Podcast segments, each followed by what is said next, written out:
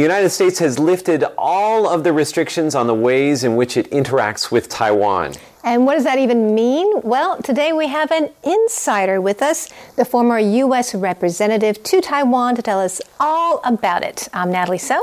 And I'm Andrew Ryan. Let's start with a look at the stories on our radar. The U.S. State Department has canceled a planned visit to Taiwan by the U.S. ambassador to the United Nations, Kelly Craft. In fact, all State Department officials are canceling travel plans and staying put ahead of the inauguration of Joe Biden. Taiwan's foreign ministry and presidential office have expressed their regret by saying they understand the decision. Taiwan has reported two domestic cases of COVID 19 at a hospital in northern Taiwan, including the first case of a local doctor contracting the virus. Both patients work at the same hospital. Officials believe one of them was infected due to mistakes in the care process, and that he infected the other patient, who is his girlfriend. Officials have traced the pair's movements over the days leading up to their diagnosis. Want to make a restaurant reservation over the Lunar New Year? Well, you're too late. People are planning to go out in droves over next month's holiday, despite concerns about COVID 19. In fact, the pandemic may be partly responsible. With international travel out of the question, many people are looking for ways to celebrate in Taiwan. As the mercury plunges across Taiwan, many students can only shiver. Although Education Ministry guidelines allow students to wear warm clothing over their uniforms, a recent survey shows that only half of schools allow it. The group behind the survey wants random inspections to make sure schools are letting kids wear coats.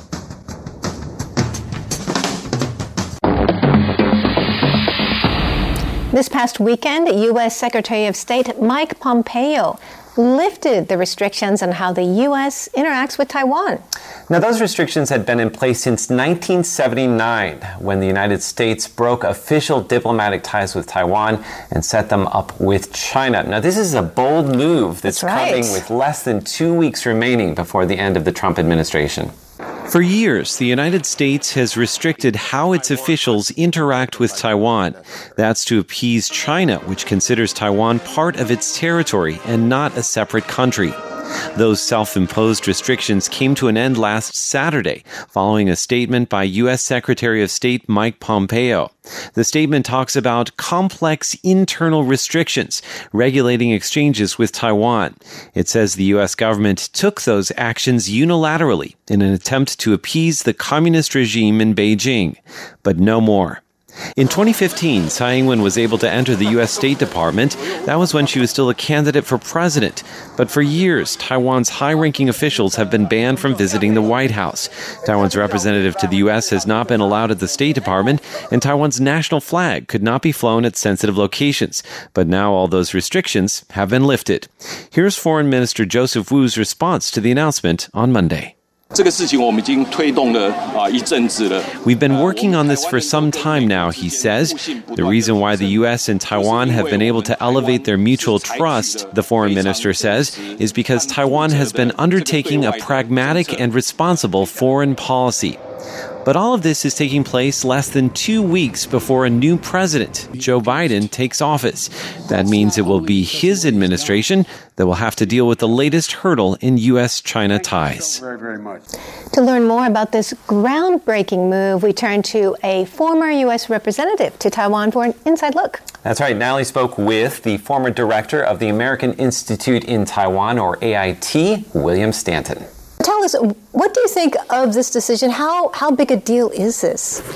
Well, I think it's a, a very big deal. Um, anytime a Secretary of State makes a policy announcement, particularly on a subject that is not often directly uh, addressed by a Secretary of State, I think it's a very big deal.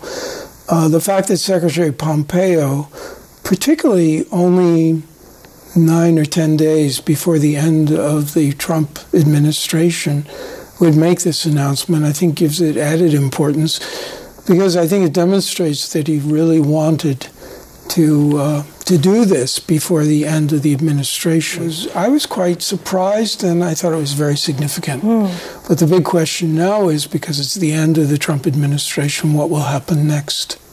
Well, can you tell me um, what you think this really entails, though? What are the implications practically? Yeah, well, that's one of the things we have to recognize is that a lot of the self imposed restrictions um, have slowly disappeared over the years. Uh, my understanding is that they first, or at least according to one uh, scholar I've spoken to, they go back to about 1978 um, when somebody began to work on what it would mean. Uh, in the State Department, began to work on what it would mean if we broke relations um, with Taiwan, established them with China. In fact, um, I found just last night, looking because I knew I would be talking to you, a piece of paper, unclassified, um, with no date on it, but I'm pretty sure I was given before I came to Taiwan in 1986 for 10 months of language training. And it was basically the, the title of it was Do's and Don'ts in Taiwan, or in, in, with regard to Taiwan. Ah. And you have that paper with you? Yeah, I do. Can I see it? Yeah, sure. um, so, what are some of the things here? Do use Taiwan, don't use Republic of China. Interesting. Do use economy, island, area, or jurisdiction, don't use country. Yeah, what they didn't take into account, if you ever try to talk about something and, and you're talking about a country and you don't use the word country, how awkward in English it sounds and how silly at times. I once went to a meeting uh, with a high level economic representative from the United States, and he was meeting with President Ma Ying jeou. And repeatedly, he referred to Taiwan as, as an important economic entity. Oh my God. And that is so that sounds strange. It's, it's so strange. strange. It's so strange. It's so bizarre in English. So many of the recommendations were like that, and practically speaking, were difficult to use. Do use Taiwan authorities, don't use Taiwan government? Yeah. Wow. Do you use Taiwan representatives, don't use government officials. Right. Do you use Taiwan as an adjective, don't use Taiwanese, except referring to descendants of pre 1949 inhabitants. In fact, I was reprimanded once when um, early on I'm uh, in the State Department, I was writing something and I put um, Taiwanese believe. I don't know what the thing was, but somebody at a higher level called me up and basically reprimanded me because he said that's an incorrect use of Taiwanese. That you can only use Taiwanese if you're referring to the, I guess, the pre 1949 the people who lived here before the Chiang Kai-shek uh, yeah. and his, his whole group. Well, I guess they could have added, I don't know, I guess they excluded even the Yuanjumin who would right, been here right, even longer. Indigenous. Mm-hmm. So things like that, um, also in English, so you were always writing the people of Taiwan or the Taiwan people, which is odd in English because you never put a noun before a noun. Right, you should say the Taiwanese. Right now they the say ta- Taiwanese. I, well, by the time I was AIT director, I always said the Taiwanese. So this didn't, um, they changed by the time you were AIT director? Well, it didn't change. I mean, it never, as far as I knew, went out of existence. But over time, people just weren't keeping up with those those rules. I so, mean, were you able to call Taiwan a country when you were AIT director? I, I always referred to Taiwan as a country. You did.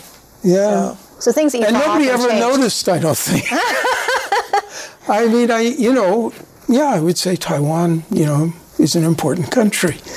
And um, I would also refer to the Taiwanese government. Mm. And maybe I was too insignificant because I never remember even the Chinese government complaining about my usage, um, much less people in Washington. When he was AIT director, Stanton flouted one of the restrictions.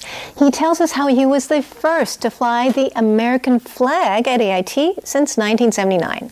One of the changes I made myself, but I did it with sort of a wink and a nod from Washington, was I, I was for the first time, they were always concerned about symbols, and I raised the American flag over AIT. And I did that because I thought if we were the American Institute of Insurance, as Americans, we could put up a flag. Americans right. everywhere have the right to put up a flag. Why should we be deprived of that right?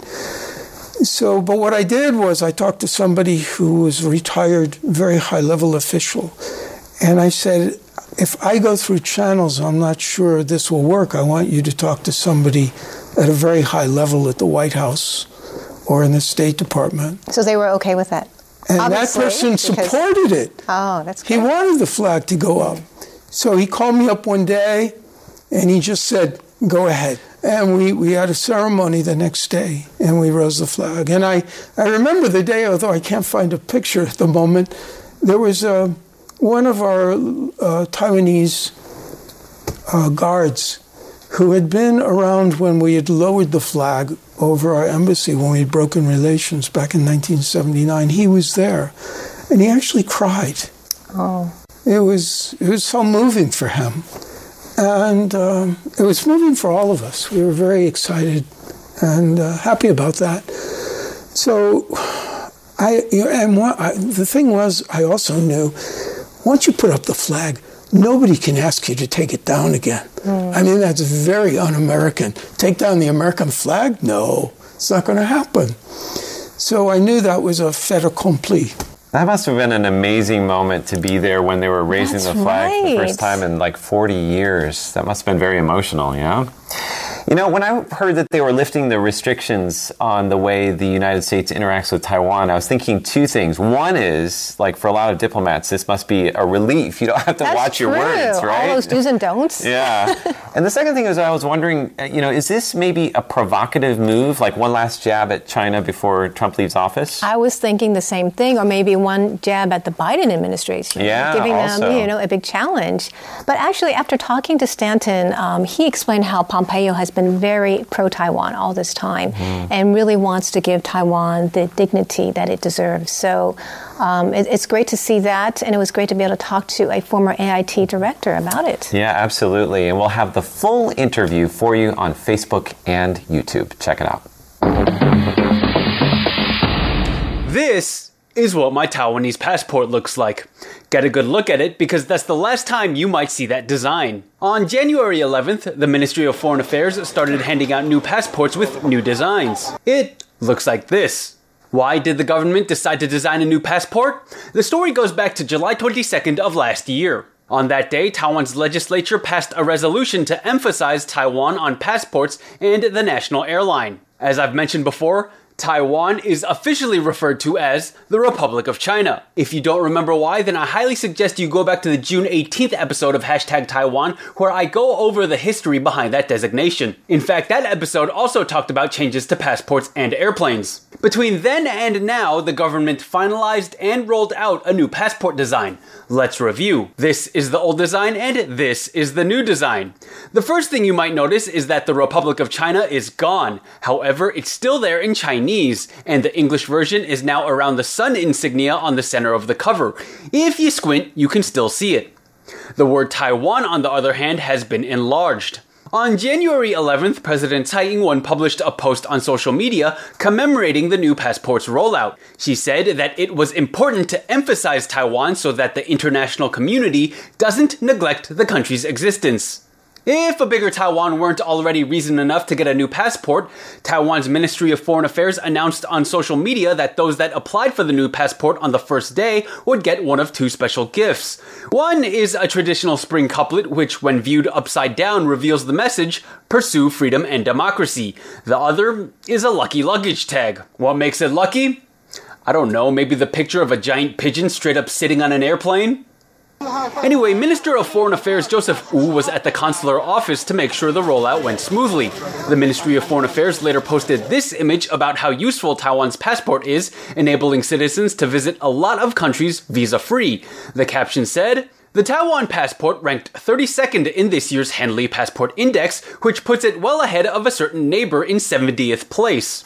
You know, maybe a couple of years ago, talk like that would have excited me, but these days, it's not really a story about the Ministry of Foreign Affairs if they're not throwing a little shade. Anyway, as much as I like this new passport design, I'm not gonna be fighting anyone to get it. I mean, it's not like I can go anywhere right now anyway. Unlike Pigeon Boy over here, he about to go everywhere. The name of today's brain game is Taiwan or Nah. and Ooh, I love this game. I thought you'd like that. So, what I'm going to be doing is I'm going to be showing you eight pictures of snowy scenes around the world, and the two of you have to work together to guess where the picture was taken, whether it was in Taiwan or not. if you can guess the location of the picture, I'll give you an extra point. Oh, do we get to eat something after that? No. There's no eating in the show. I changed my mind. I don't like this game anymore. I brought you some snow. Would you like to eat it? No, I Ice don't. cream? I think nah is the answer. All right, go. There's some Oh, wow, icicles. it's a tram. It's a tramway. It's a ski lift. But that's not Taiwan. and nah. everything's frozen over. We don't have I a don't ski think there's lift ski here. lifts in Taiwan. That's a nah. It's beautiful. You are correct. That is a nah. That is a ski lift in Sweden. Beautiful. Oh. All right, let's have a look at our second picture. oh, oh those are some. Gorgeous. There's a, a mountains mountain in in the, the back distance. that's all snowy, and then in Snow the front cap. there's like It's in the front. it's uh, flowers and with green. flowers. There's So, some question bar- is- That's not Taiwan. Taiwan or not? I say that is Taiwan. you are correct. Where? That is Hualien. You can see in the foreground. It's it looks like it's summertime. right? Yeah. Right, because it's in snow on the ground here. Exactly. Only in the mountains. Yeah. All right, let's check out our next photo. Oh, that's uh, that's wow. It's a lady taking uh, taking wedding photos. On a railing. On a railing near during the trees. Snow. That is Taiwan. I think it is That Taiwan. strikes me as a very Taiwanese thing to do. Yeah, I say that's wedding Taiwan. photos. Okay, you are correct. snow. That is Taiwan. That is uh, Alright. Yilan. Yilan. Oh, Titan wow. San. That's Yes, I've been there. It's very cold up there. Beautiful. It's An beautiful. altitude of uh, 1900 meters. Let's check out the next one. Ooh, cabins. Ooh. Uh, oh, Could be Taiwan. That is Cabins Taiwan. In, in the snow. Is Taiwan. that- That is indeed Taiwan. That is uh, that is Fushoushan in Taichung. oh, okay. Have a look at Sure. the next one. Ooh, that's beautiful. A red um, That looks like two-story Japan. building with uh, roofs that are all snowed on. Beautiful. And the answer? That's not not Taiwan. That's Japan. That is correct. That is Japan. That is snow over Zojoji Temple in Tokyo. Let's have a look at the next one. It's like a spring It's in the middle of a Pond or a lake pond? Oh, oh, so no, Jiaminghu. in the middle of the. That is Jiaminghu is correct. Jiaming Lake. It's a beautiful lake on top of a mountain. I've That never is been there. correct. So Jiaminghu is uh, located in Taidong. It is the second highest lake in Taiwan. Oh wow. All right, one more photo. Planes landing in the snow. Oh. I don't think that's Taiwan. No, Is that something you can see in Taiwan? No, No. not not an airport. Not snow in an airport. That looks like like LaGuardia. That's Milwaukee. They're Milwaukee. de-icing a plane. That is something you don't see in Taiwan. All right, final shot. Bicycle in Taiwan. It's a it's a shirtless dude with a BMX bike in the middle of the snow. Sounds like something Taiwan would He's all over. He's I all over the this in news. That's Taiwan. Taiwan. All right, so the answer, you got it. That is definitely Taiwan. That is also Taiping Shan in Yilan. Ah. Um, so, you know, I've enjoyed seeing all the images of people Beautiful. like seeing snow for the first time, perhaps. right. Um, so, we're going to actually share with you a video that was uh, taken shortly after one of the first snowfalls this year. Have a look. Taiwan's mountains are in the grip of a strong cold snap that has sent temperatures down to the freezing point. This unusual cold has brought with it something else unusual for Taiwan snowfall. While a few especially high mountains get a dusting or two each year, some places that saw snowfall Friday have been snow free for years. Yilan's Taiping Mountain, for instance, saw 5 centimeters of snowfall in places, the mountain's first snowfall in three years. Taiwanese tourists, used to traveling abroad to see snow, have flocked to mountains like this one. With COVID 19 making international travel impossible, this is their only chance to see snow for now. Over a thousand vehicles traveled up the mountain, carrying eager visitors. Authorities at the scenic area that covers the mountain are urging drivers to put chains on their tires and be careful when driving. These aren't motorists used to driving in true wintry conditions. Thank you for joining us for this edition of Taiwan Insider. Be sure to connect with us on social media. Yes, leave a comment below. We would love to hear from you. And subscribe if you like our show. For Taiwan Insider, I'm Natalie So. I'm Leslie Liao. And I'm Andrew Ryan. See you next week.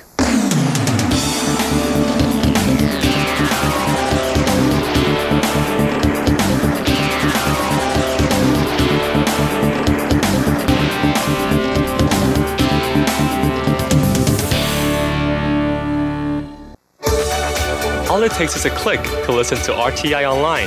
Get exercise for your finger and exercise for your mind at english.rti.org.tw. This is Radio Taiwan International.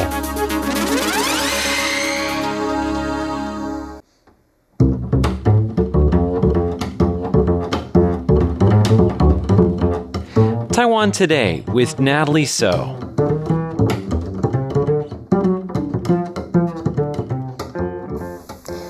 Secretary of State Mike Pompeo announced this week that the U.S. will be lifting self imposed restrictions on U.S. Taiwan ties. Now, what does that mean? Well, today we have with us an insider, the former director of the American Institute in Taiwan, the de facto U.S. Embassy in Taiwan, Dr. William Stanton. He's currently the vice president of National Yang-Ming University.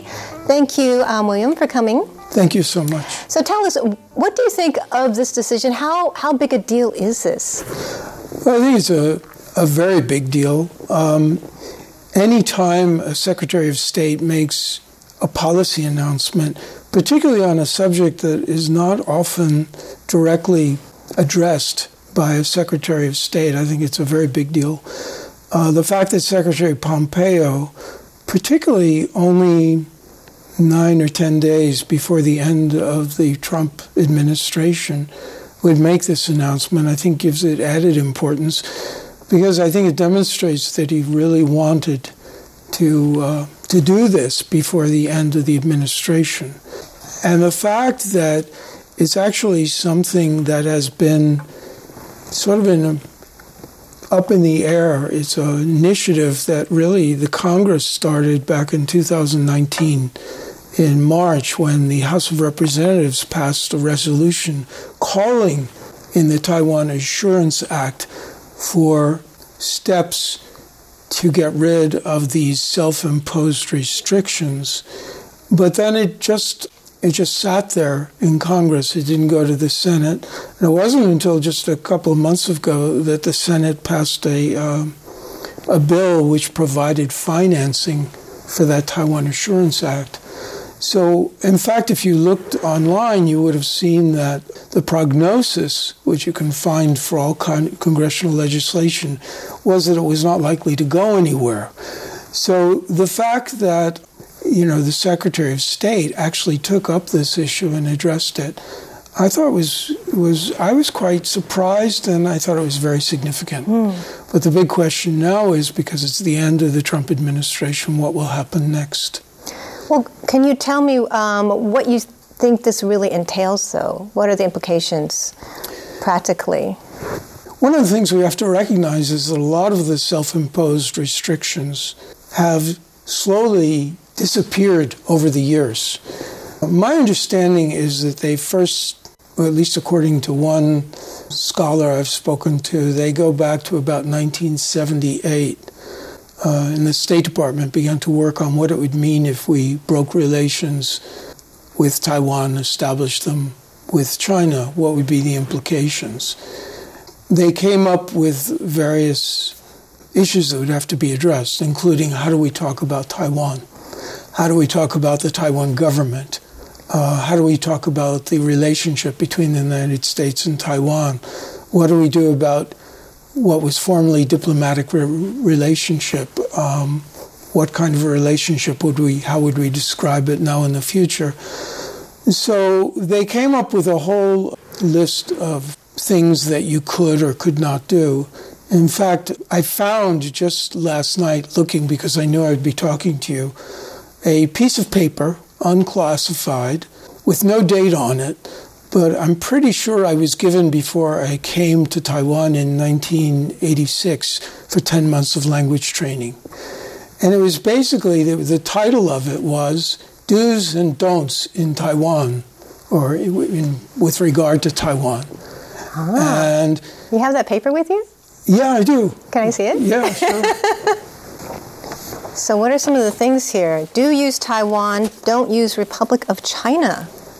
Interesting do use economy, island, area, or jurisdiction, don't use country. Yeah, what they didn't take into account, if you ever try to talk about something and, and you're talking about a country and you don't use the word country, how awkward in English it sounds and how silly at times.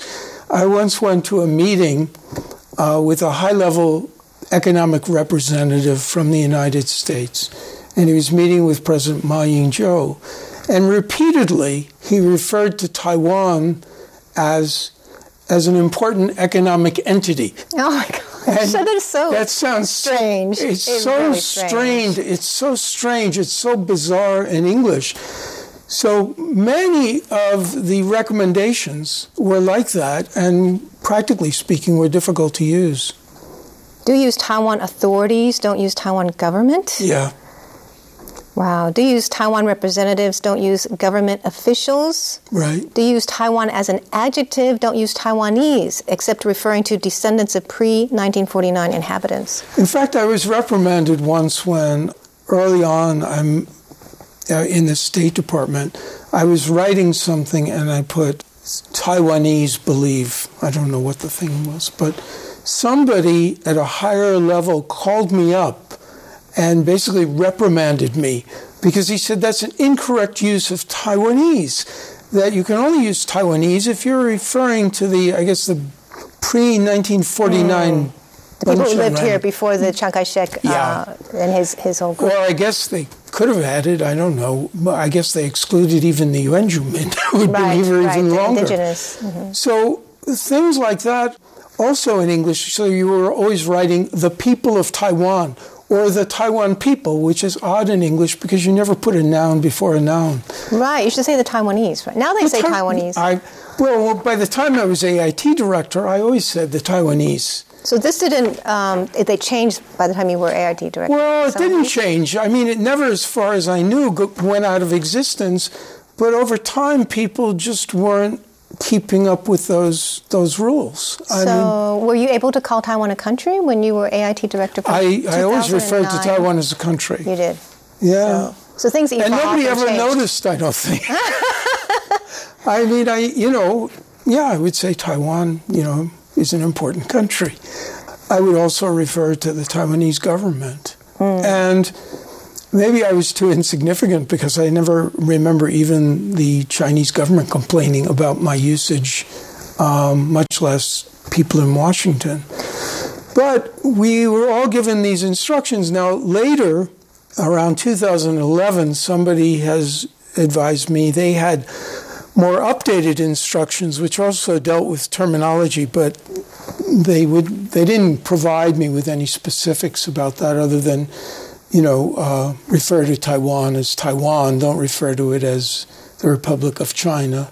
And oddly enough, there's something that Taiwanese would like because if you look at the, the Foreign Affairs manual, in it, it it emphasizes you should never say Taiwan, China and that on your passports you have to decide were you born in China or you were born in Taiwan.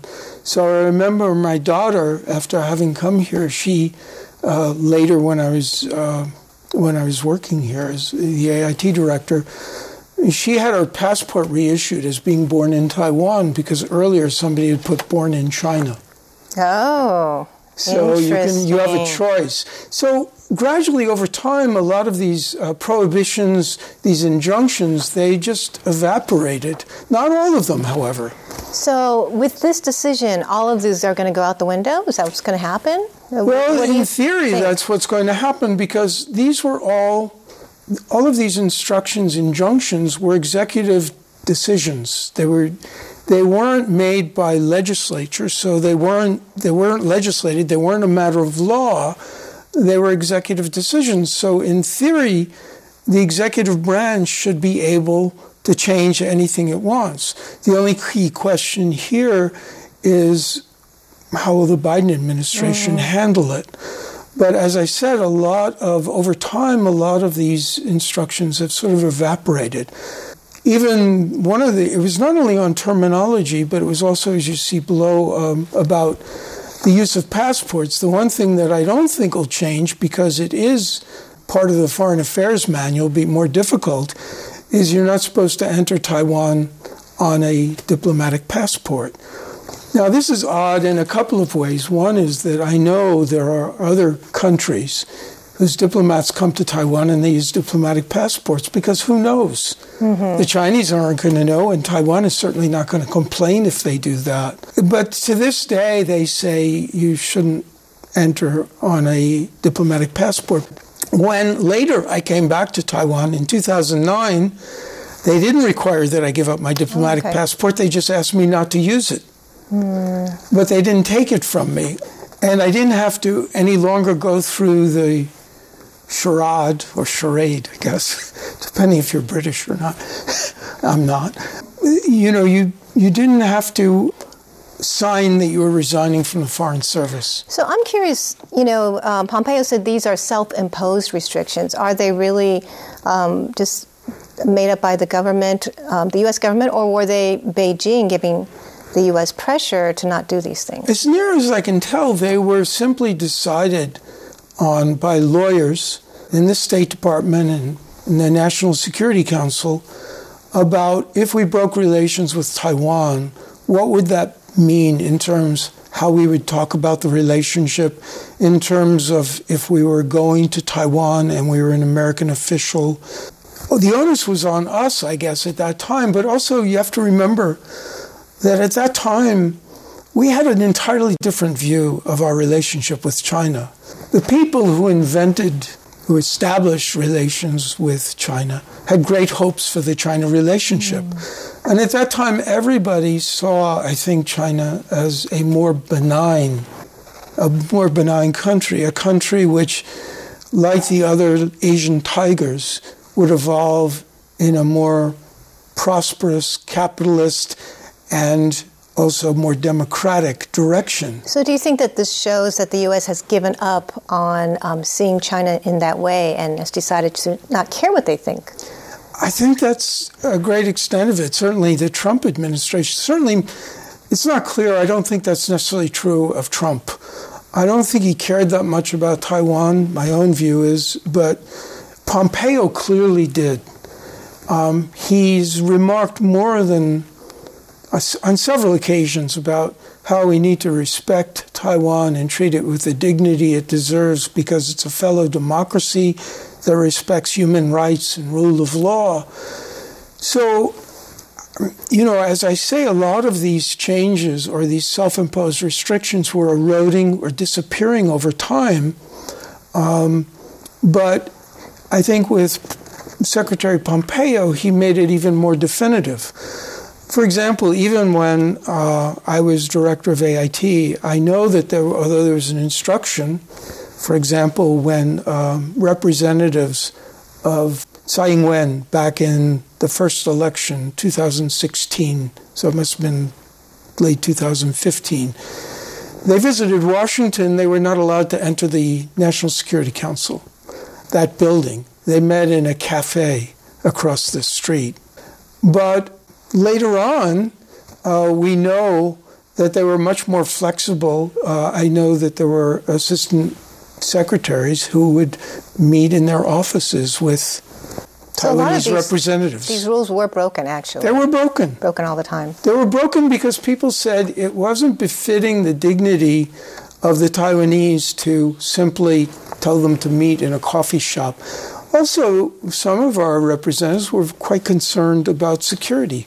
Sure. If you're in a coffee shop, everything you can say can be picked up by a microphone across the room. That's true. So, um, well, can I ask you, what do you think this poses for the Biden administration? Is this a challenge? Is this an opportunity?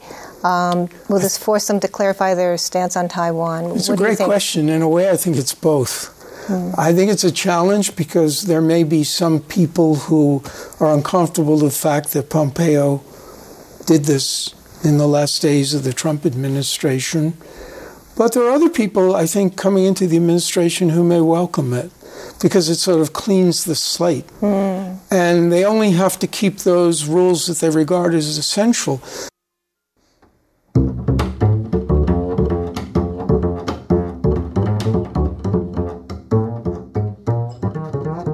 That is William Stanton. He is the former director of the American Institute in Taiwan, which is the U.S.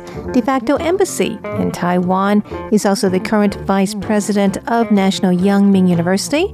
I'll continue my conversation with him about this landmark decision by Secretary of State Mike Pompeo to get rid of longstanding rules for U.S. Taiwan ties. Join me next week. Thanks for tuning in. I'm Natalie So.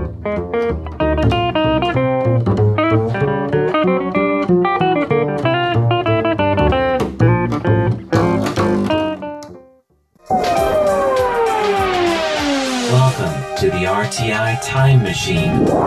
Today's time traveler is John Van Trieste, and the destination Taoyuan, 1938.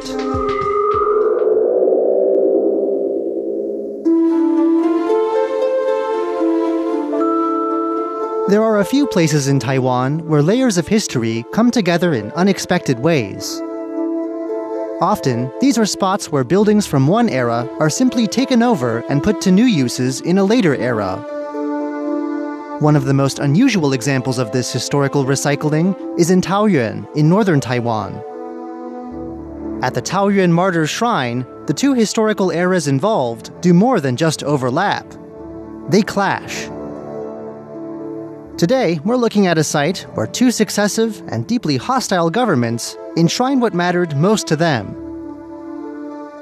The Taoyuan Martyr Shrine sits at the base of Hutou Mountain. Today, the mountain is a forested peak, crossed by steep hiking trails. But in decades past, it was a strategic place, dotted with military installations, and covered more in grass and shrubs. In 1938, when the shrine was completed, Taiwan had been under Japanese colonial rule for over 40 years. The shrine was a complex of simple but elegant wooden structures in which several gods of Japan's Shinto pantheon were to be worshipped. By this point, earlier pressure on Taiwanese people to assimilate into Japanese ways had accelerated and a policy called the One Street Village, One Shrine policy saw many other shrines go up around Taiwan. Taiwan would come to have around 200 Shinto shrines. Under the state Shinto ideology of the time, these shrines were to be sites of indoctrination, while also replacing, in some senses, the old social functions that local temples had long held. The shrine in Taoyuan was particularly elegant. All of the buildings were constructed with plain, unvarnished, but highly prized cypress wood of the highest quality. According to Taoyuan's local government, these Japanese looking buildings also drew on a mix of influences from China's Tang Dynasty and from contemporary Taiwan. The shrine complex consisted of a path leading uphill through the gate that marks the entrance to Japanese shrines. The path led up steps, past stone lanterns and lions, and past a bronze horse stamped on its chest with the imperial chrysanthemum seal. Finally, after passing through another gate, there was the hall for general worshippers, and beyond that, the inner sanctum, where only priests were allowed. Other facilities off this main path of pilgrimage included an office for shrine keepers and a pavilion with a stone trough of water where worshippers going up to pray would stop and ritually cleanse their hands. The gods worshipped inside showed the concerns of the times. Alongside traditional deities, like a goddess of agriculture and three gods credited with creation, there was also a deified prince who had died during Japan's 1895 takeover of Taiwan.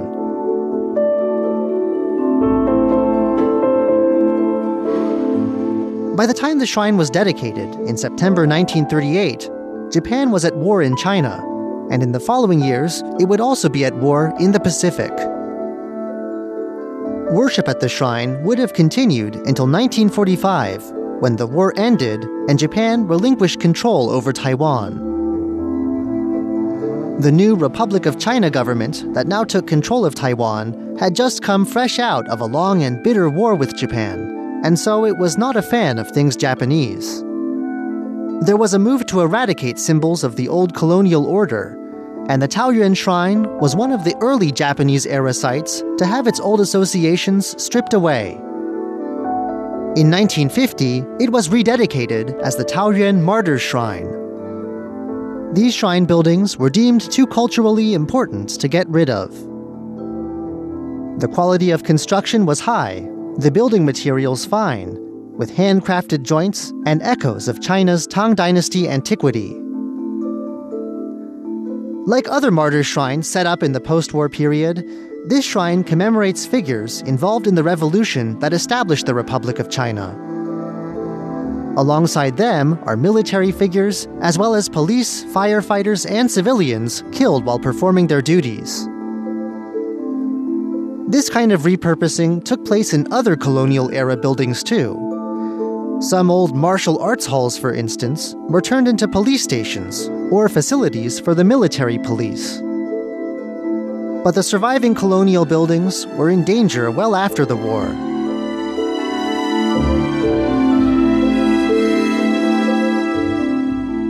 After the Pacific War, the Republic of China government had retreated to Taiwan as Communist Chinese forces took over the mainland.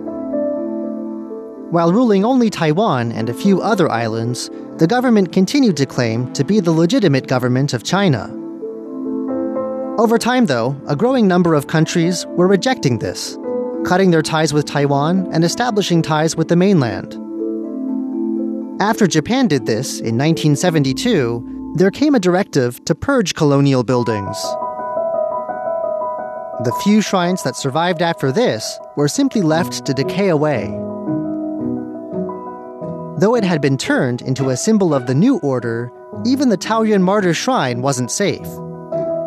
In 1985, it had its own near miss when Taoyuan's local government made plans to demolish the complex. It was a strong response from the public and from academics that helped to save it. Amid backlash, a renovation project was planned instead and launched the following year.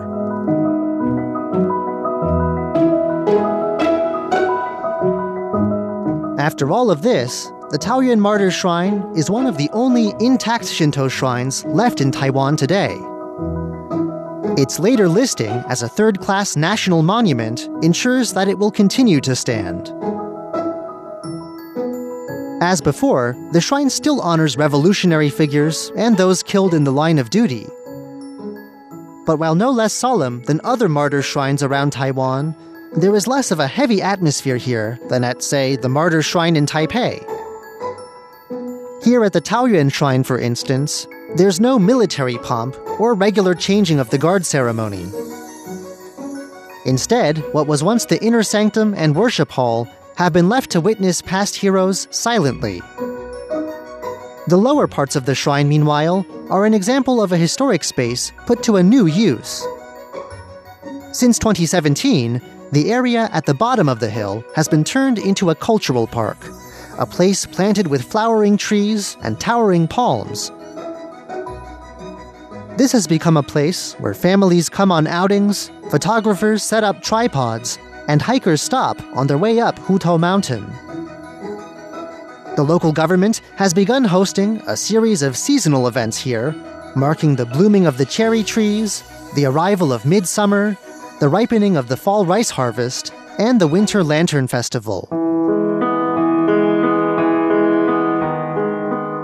Still, though, in the background, there are memories of the two periods of history that have shaped this place from the worn chrysanthemum emblem on the bronze horse's chest to a wooden plaque in the worship hall commemorating the Republican martyrs that have replaced the old gods. Here, the symbols of religion and Taiwan's post war years coexist in an odd harmony, jumbled together in a unique way that continues to attract visitors in our own time.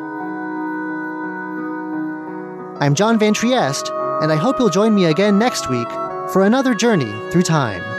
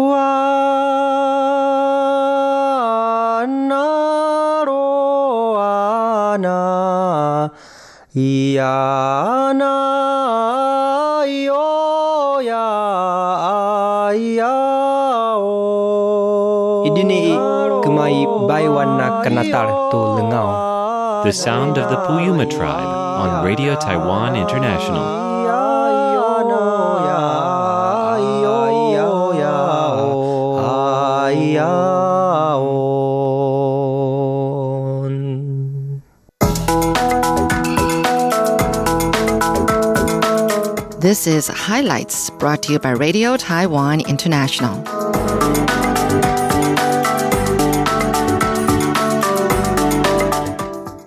Natalie spoke with the former director of the American Institute in Taiwan, or AIT, William Stanton. Tell us, what do you think of this decision? How, how big a deal is this? Well, I think it's a, a very big deal. Um, anytime a Secretary of State makes a policy announcement, particularly on a subject that is not often directly uh, addressed by a Secretary of State, I think it's a very big deal. Uh, the fact that Secretary Pompeo, particularly only nine or ten days before the end of the Trump administration, would make this announcement, I think gives it added importance because I think it demonstrates that he really wanted to uh, to do this before the end of the administration. I was quite surprised, and I thought it was very significant. Mm. But the big question now is because it's the end of the Trump administration, what will happen next? Well, can you tell me um, what you think this really entails, though? What are the implications practically? Yeah, well, that's one of the things we have to recognize is that a lot of the self imposed restrictions um, have slowly disappeared over the years. Uh, my understanding is that they first, at least according to one uh, scholar I've spoken to, they go back to about 1978 um, when somebody began to work on what it would mean. Uh, and the State Department began to work on what it would mean if we broke relations um, with Taiwan, established them with China. In fact, um, I found just last night, looking because I knew I would be talking to you, a piece of paper, unclassified, um, with no date on it, but I'm pretty sure I was given before I came to Taiwan in 1986 for 10 months of language training. And it was basically, the, the title of it was Do's and Don'ts in Taiwan, or in, with regard to Taiwan.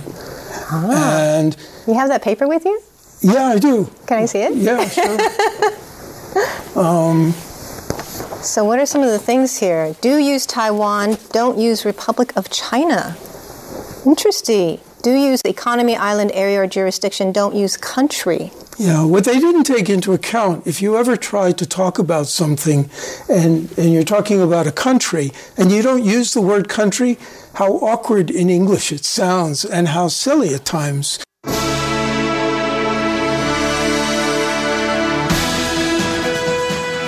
Thank you for listening to Radio Taiwan International, broadcasting from Taipei, Taiwan.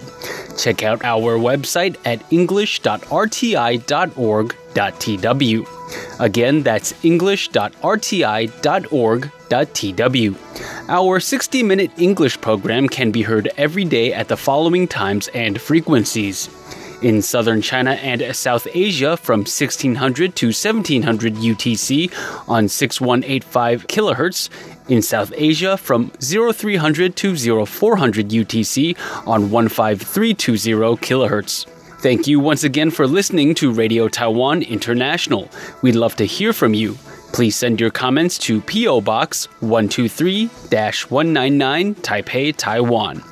You can also email us at rti at rti.org.tw.